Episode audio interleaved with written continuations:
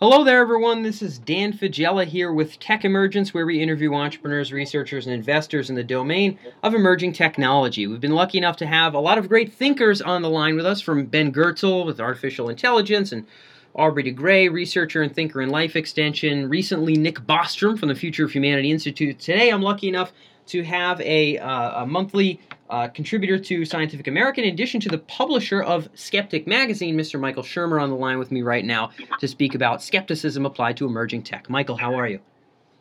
Fine, thanks for having me on. Yes, indeed. Glad to be able to have you here. I, I uh, simply because it, it really is your ballpark, this uh, this domain of, of sort of junk science and, and skepticism.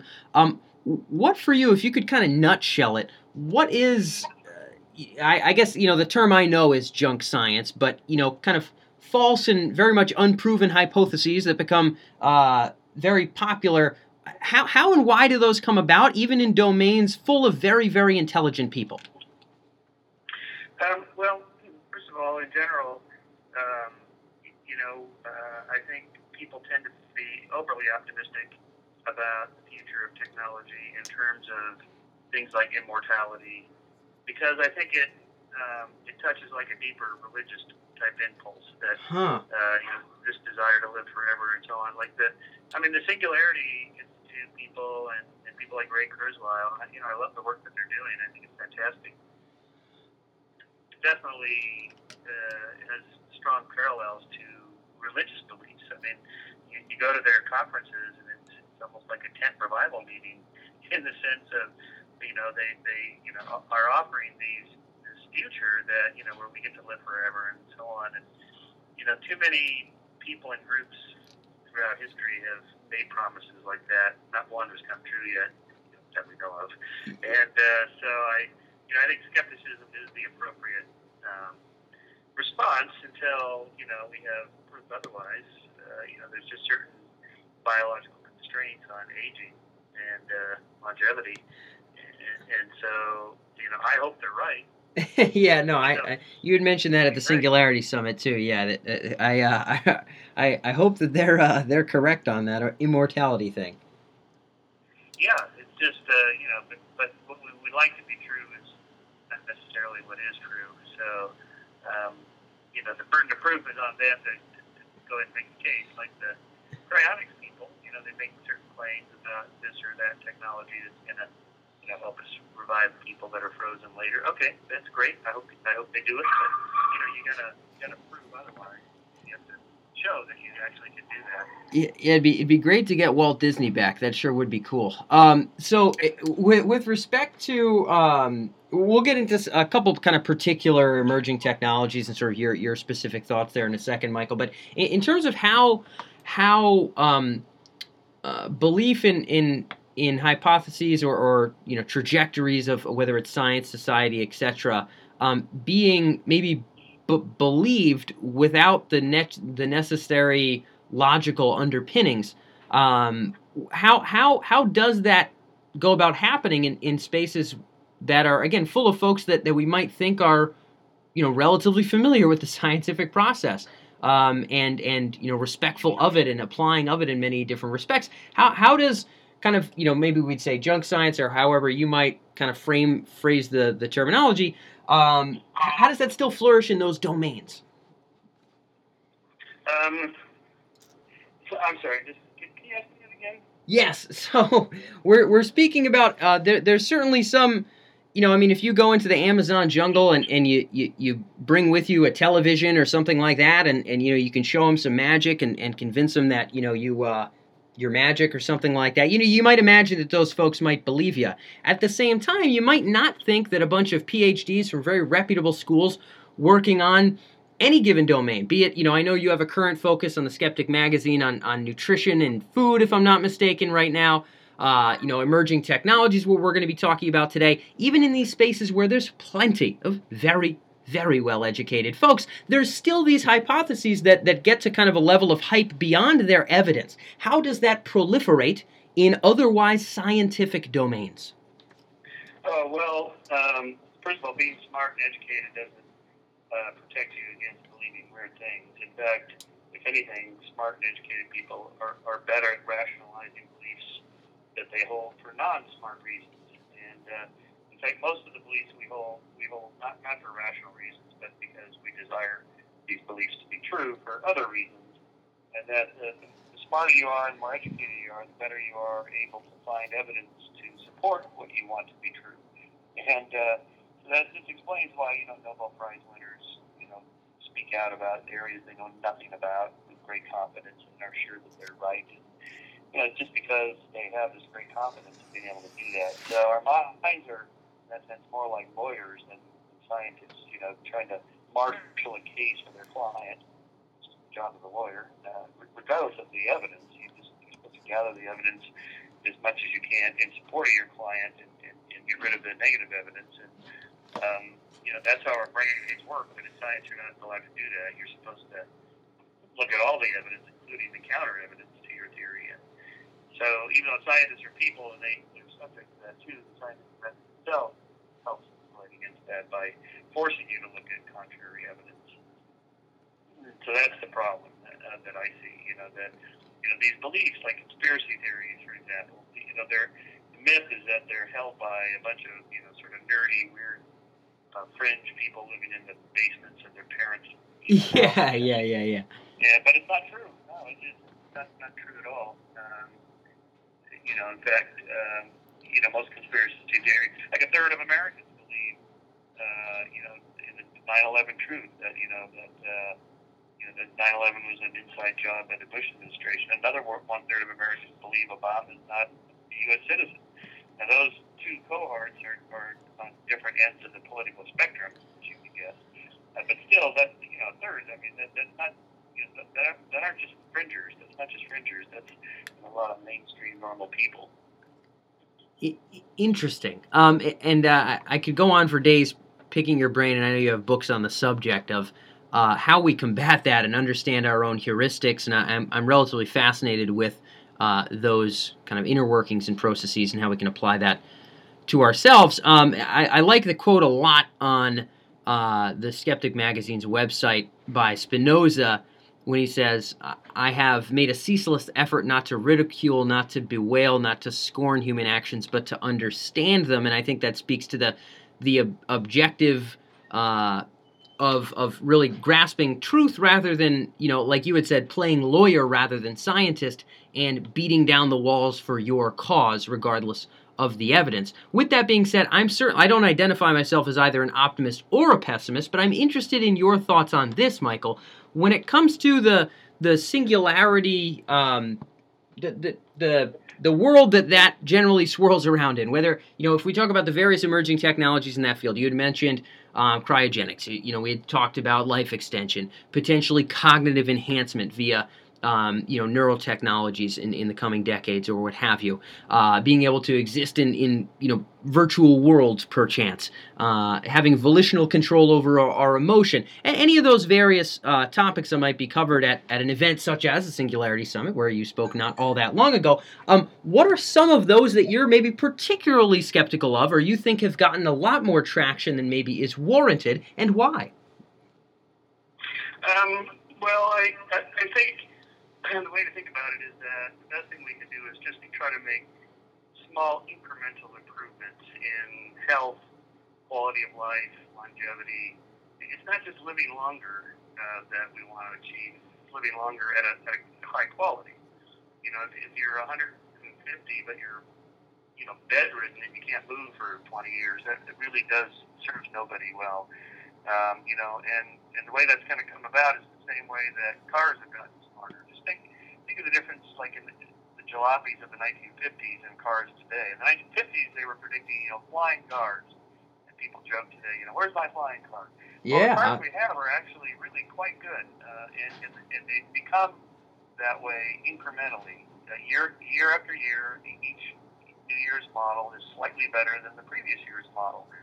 You know, there's, you can hardly tell the difference, but yeah, in the course of 10 years, 20 years, 30, 40, 50 years, you know, today's cars are just so much better than they were. Uh, and, and that's what's really been happening with health and, and longevity. We're just creeping up the ladder slowly but surely. Just you know, little hip replacements, and, you know, organ transplants, better nutrition, exercise, just getting a better feel for what it takes to be healthy. you know, people just sort of working through all those different factors. And and uh, and, so the idea that know we're going to have one big giant uh, discovery made, you know, that's going to change everything. I, I think that's less likely than just small incremental things. Even the you know DNA sequencing, you know, that's just getting cheaper and cheaper. And, you know, those sorts of things are going to uh, add, add to it, but not at a giant leap, just stepwise.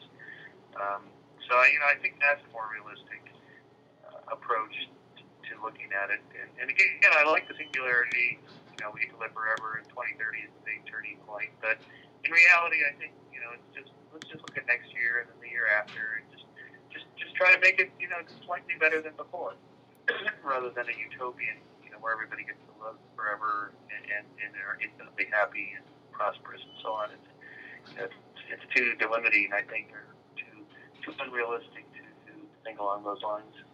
Do you think there's some value, maybe if it's not uh, you know, claiming the inherent truth and inevitability of certain uh, projections.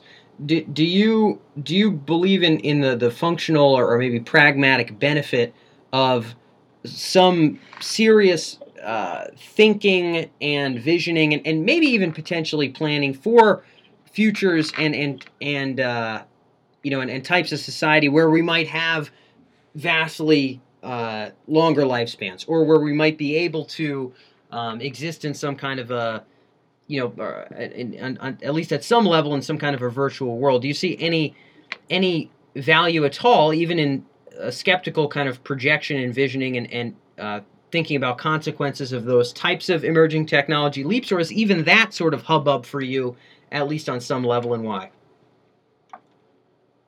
Um, uh, well, give me an example. Yeah. Okay. So I mean, you know, Bostrom, for example, is thinking a good deal about uh, artificial intelligence. The relatively, you know, in his mind, serious threat of, of artificial intelligence being able to uh, attain a, a, certain degree of functionality and, and uh, the, the capacity to build upon itself, maybe to, to such, you know, to build on itself continuously and a lot more effectively than maybe humans could, and, and you know how that how that might affect society and how it might gain controls that we don't want it to have and how we should program computers if they even start to approach human level intelligence so that we might save ourselves some fr- from some bigger blunders if some kind of slip up in this particular domain might happen something along those lines. Yeah i think um, the concern about ai turning evil is uh, dystopian science fiction perspective that, that again, not really grounded in reality. I, I think, you know, at every step of the way of programming computers and them getting smarter, you know, we will remain in control. We, can still pull the plug, so to speak. We can program them to do this or not do that. I'm not really worried about that. And, you know, before we start panicking and passing laws and restrictions and so forth, let's just keep improving our computers and our artificial intelligence to make life better step by step and just see what happens. You know, if, if there's a big catastrophe, we can do something about it then, but it's so unlikely to happen that I'm not worried about it. I mean, I'm an, I'm an AI optimist, but I don't think the AI pessimists have any good arguments. You know, good good examples from history when where this happened, and therefore we, can't do that again. Unlike in politics, where we know, well, if we try this form of government, government, you know, we, know we're doomed to fail because this has already happened. We don't have anything like that for AI. Yeah, we don't. So I, I say just just keep plowing along. Just keep uh, making computers smarter every year. Do you do you, yeah? I'm I'm with you. I, I think I mean I think the pragmatic benefits. I mean in, in the present space and time in all the various systems where you know machine learning and its various constituents are being applied. I, I think that that's sort of where we'll we'll see the benefits. Do you do you really even see any any use for that kind of farther out thinking about ramifications of intelligence approaching human levels and about what that might do or mean. In other words, is is even that sort of like, you know, get a job or uh, you know go apply AI somewhere useful, or, or is some degree of that sort of visioning either for the the potential good or the potential bad and thinking through you know policy etc in that domain? Is even that sort of really unnecessary at this point in your opinion um, no, I don't think it is. um, you know, it's fine to have the debates, you know, so we're aware of potential pitfalls and you know make make it public and all that. But don't let's not get political about it. Let's not pass laws. Let's not panic. Um, you know, people have seen too many dystopian films and books because that's what makes a good narrative story, but that isn't necessarily the way it's going to happen. Got it. I'm not too worried. Um, so uh, just to, to wrap up this this second question, then Michael, in terms of other other technologies that sort of fit the singularity bill, uh, you know, we talked about longevity, and you were mentioning health and incremental improvements, and likening it to automobiles. Um, what what other technologies in in this particular space or domain? We just talked about AI a bit. Which which others for you are are ones that maybe you feel like the you know the hype level is a little bit beyond sort of the objective evidence level? Um, well, I'm, I'm fairly optimistic about the future of prosperity, you know, abundance economics, Star Trek economics, whatever you want to call it, where everybody has everything that they need. You Yep. just have the replicator and you tell it you want, you know, Earl Grey hot, um, you know, like uh, Star Trek. So, but, but I think that's also probably a bit exaggerated on when we're going to get there. I don't think it's going to happen in a decade or two. Um, you know, I think you know, Bill Gates talks about the extinction of poverty in Africa, well, everywhere, um, you know, within by 2020, 2030 or so, Whoa. maybe 2050 at the latest. But, but you know, the UN definition of poverty is a dollar twenty-five a day. So, getting getting people to make say two bucks a day, that that's that's still a long ways from prosperity. It may not be official definition of poverty. So I think you know that's going to take a while. I think maybe the end of the century or something like that. Um, and I was pretty optimistic about popu- overpopulation problem, but the new projections from the UN are not as encouraging as they used to be. So Huh? How do you, how do you mean? Just out of curiosity, I'm, I'm very interested in that topic myself. How do you mean? on overpopulation. Yeah, yeah. Oh well, the previous UN projections, you know, showed us topping out at about 10 to 11 billion in 2050, and then declining back down to about where we are now by 2100. But you know, a couple weeks ago, they issued new projections, mainly because of Africa, um, that you know we're not going to bottom out. You know, 2050 is probably going to continue on. Um, so I think we, you know, to, to change that, we have to focus on Africa, education, birth control, um, you know, prosperity. You know, you make people wealthier and they have fewer babies. You educate women and give them access to birth control, they have fewer babies. You know, those sorts of things. But the, the influence of both religion, Catholicism, and corrupt government governments in Africa has made that difficult. It, it certainly has. Um, so, okay, curious. Um, that, that might be worth doing a little bit more digging for anybody who's interested in that topic, the new statistics in that domain. Michael, I, I realize we're coming right up um, on time here. Um, if people want to learn more from you or, or, or think more thoroughly on these topics themselves, um, where can they not only go to learn more about you? I know your book Moral Arc is is uh, should be out by the time of, of the release of this this podcast here. If people want to learn more about you, but also maybe any resources that you think are useful in terms of thinking skeptically, thinking more objectively about our own projections and and uh, and, and theories about the future, um, where would you point them online? moralarc.org is our website that's going to be tracking these sorts of things the good news and the bad news, how things are changing in the positive direction or negative direction. So, moralarc, moralarc.org, ARC. Got it. And of course, skeptic.com is our webpage for you know, critical thinking and skepticism.